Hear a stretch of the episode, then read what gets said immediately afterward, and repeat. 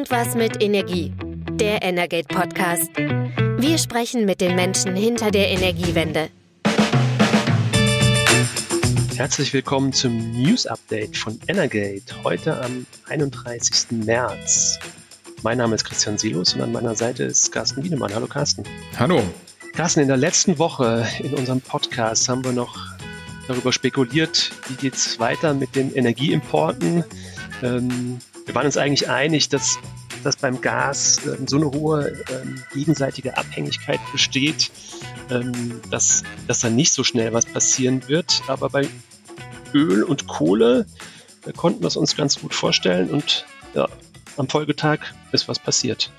Genau. Äh, morgens hatte ähm, der Wirtschaftsminister, so wie er das fast jeden Tag im Moment tut, zur Pressekonferenz oder zu einem Pressestatement geladen und da dann eben angekündigt, dass man äh, bei Kohle und auch bei, also bei Steinkohle, es geht ja immer um Steinkohle und auch bei den Öllieferungen, äh, dass man da bis Ende 2022 äh, auf russische Importe sozusagen verzichten kann, indem man sich eben, da herrscht ja keine Knappheit, man muss einfach nur Lieferwege umstellen und es wird natürlich auch im Zweifelsfall teurer, aber eben am Weltmarkt äh, woanders sozusagen ähm, seine Rohstoffe sichert. Und auch beim Gas ähm, soll es auch deutlich schneller gehen, als man das vorher gedacht hatte. Nämlich schon so bis zum Jahr 2024.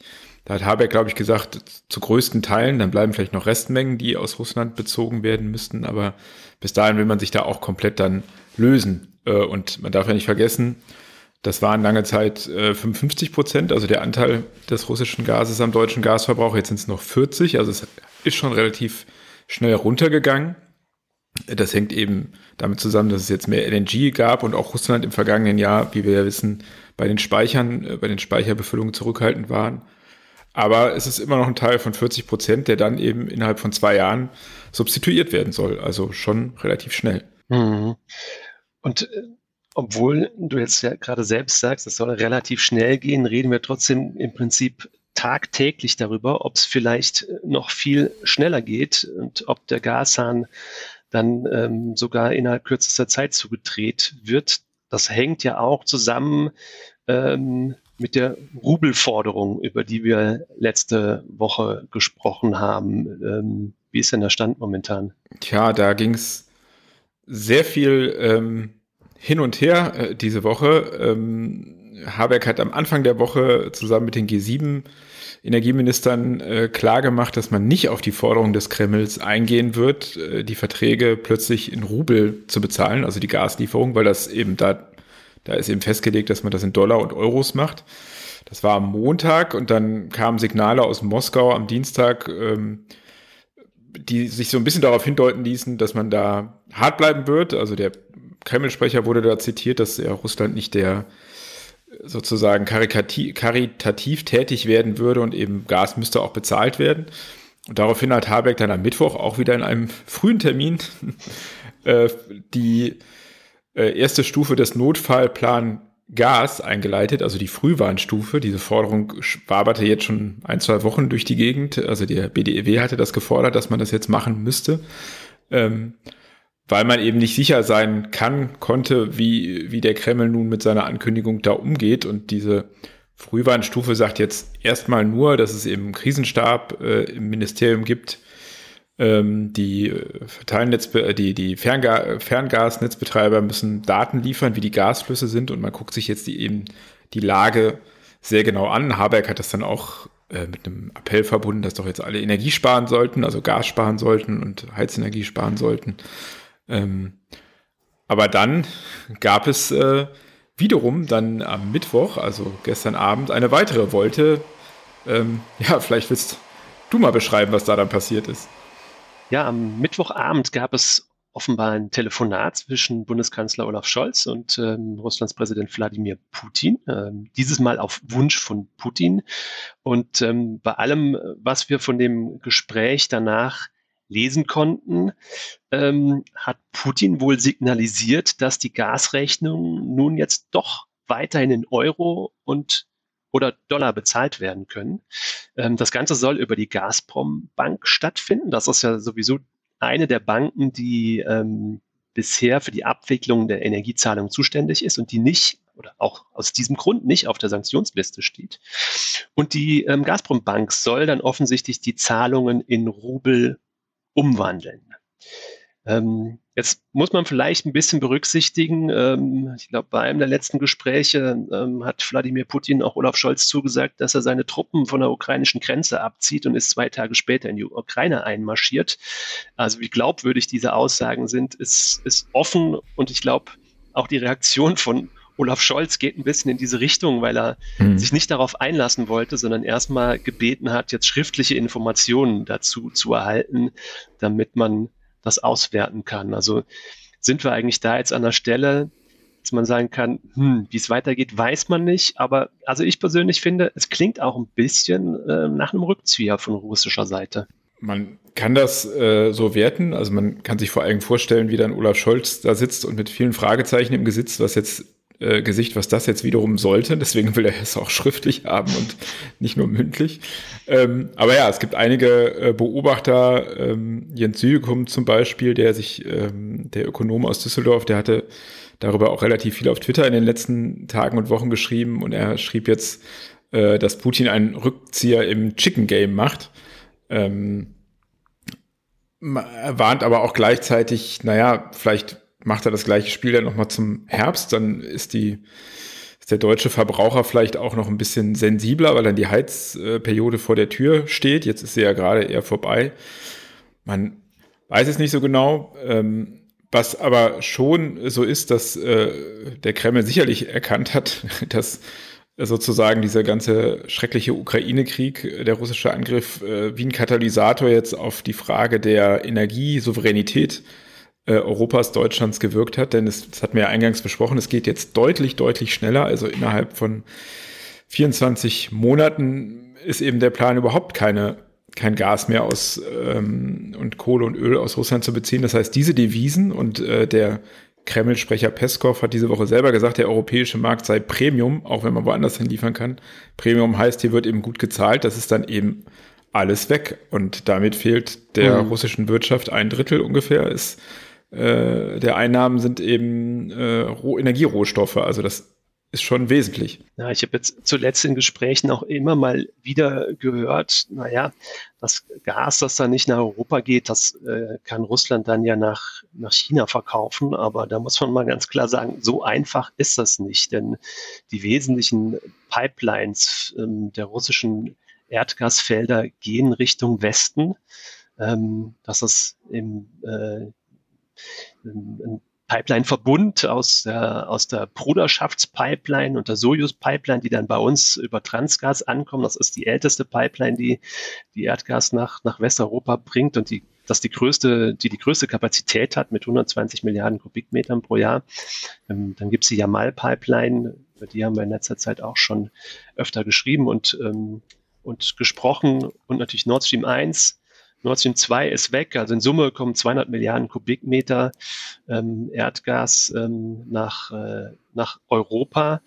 Und ähm, nach China besteht bisher vom Südural nur eine Pipeline. Die ist auch erst seit 2019 in Betrieb, hat noch nicht die volle Kapazität ähm, und wird bei weitem nicht solche Mengen aufbauen, aufnehmen können. Und ähm, es gibt zwar mittlerweile auch eine Planung für eine, für eine zweite Pipeline, Power of Siberia 2, die, die andere heißt Power of Siberia. Ähm, die wird allerdings allerfrühestens 2030 ans Netz gehen, was auch daran liegt, die letzten beiden Pipelines Richtung Westen, also Nord Stream 1 und 2, wurden ja durchs Meer verlegt. Über Land dauert das deutlich länger und es wird auch viel teurer. Also diese Pipeline, äh, die Power of Siberia 1 sozusagen, war wohl irgendwie fünfmal so teuer wie Nord Stream 2. Ähm, da weiß man schon, die Abhängigkeit vom Westen ist enorm hoch und so einfach Gas Richtung ähm, Osten zu verkaufen, Richtung China oder auch Indien, ähm, ist momentan eigentlich keine Option für Russland. Aber sie müssen sich was einfallen lassen, weil auch das kann man sagen, der Westen und äh, wenn wir dann wiederum zu, zurück auf Deutschland blicken, macht enorm Druck ähm, und legt enormes Tempo vor bei der Diversifizierung der Bezugsquellen. Da sind wir genau, beim Thema also, LNG-Terminals. Genau. Ähm, da kommen wir nochmal auf das zurück, was wir auch eingangs hatten, sozusagen die Strategie, sich schneller ähm, zu lösen. Denn ein Element, warum Habeck äh, auch sagen konnte oder verkündete, dass es bis 2024 beim Gas möglich ist, sind äh, eine bestimmte Art von Schiffen, die jetzt schon als die, wenn man so ein bisschen äh, danach sucht im Internet, als die beliebtesten Schiffe derzeit, die es weltweit gibt, bezeichnet werden. Das sind sogenannte FSRUs, Floating Storage and Regasification Units. Dafür steht das. Äh, also das sind quasi ähm, LNG-Tanker, die gleichzeitig dann eben auch regasifizieren können und als eine Art schwimmende LNG-Ports ähm, Terminals fungieren können. Klarer Vorteil, die kommen dann halt an und dann sind sie da, die braucht man gar nicht erst bauen. Und ähm, Deutschland würde gerne drei solcher ähm, schwimmenden LNG-Terminals nutzen. Ähm, und Habeck hat eben gesagt, ja, da hätte man jetzt sozusagen, könnte man verkünden, dass äh, E.ON und RWE als ähm, sozusagen Betreiber dann da in Verhandlungen sind und da schon irgendwelche Optionen gesichert hätten. Er hat es noch so ein bisschen im Umklaren gesagt, äh, gelassen. Der erste äh, oder das erste dieser Schiffe könnte schon jetzt für den kommenden Winter startklar sein und erhebliche Mengen dann sozusagen äh, aufnehmen und ins Gasnetz einleiten. Da muss man so ein bisschen gucken, wie sich das alles ähm, dann verwirklichen lässt, denn äh, auch Italien und Frankreich haben Interesse, die wollen sich ja auch von Gaslieferungen äh, aus äh, Russland äh, lossagen, haben auch Interesse, äh, diese Schiffe zu nutzen. Also insgesamt habe ich jetzt gelesen, gibt es in Europa sozusagen Nachfrage nach sechs dieser Schiffe. Und weltweit gibt es 33. Also es gab mal 36, jetzt sind es nur noch 33. Da muss man eben gucken, ist überhaupt da genug verfügbar? Denn 33 Schiffe jetzt bezogen auf den globalen Gasmarkt hört sich jetzt erstmal nicht so viel an. Ähm, also die muss man erstmal loseisen. Da werden schon Unternehmen genannt, ein griechisches und ein norwegisches müssen wir die nächsten Wochen mal abwarten, ob dann wirklich da äh, sich das so äh, realisieren lässt, wie sich das das ähm, BMWK vorstellt. Also dass man dann das wirklich bekommt. Mhm.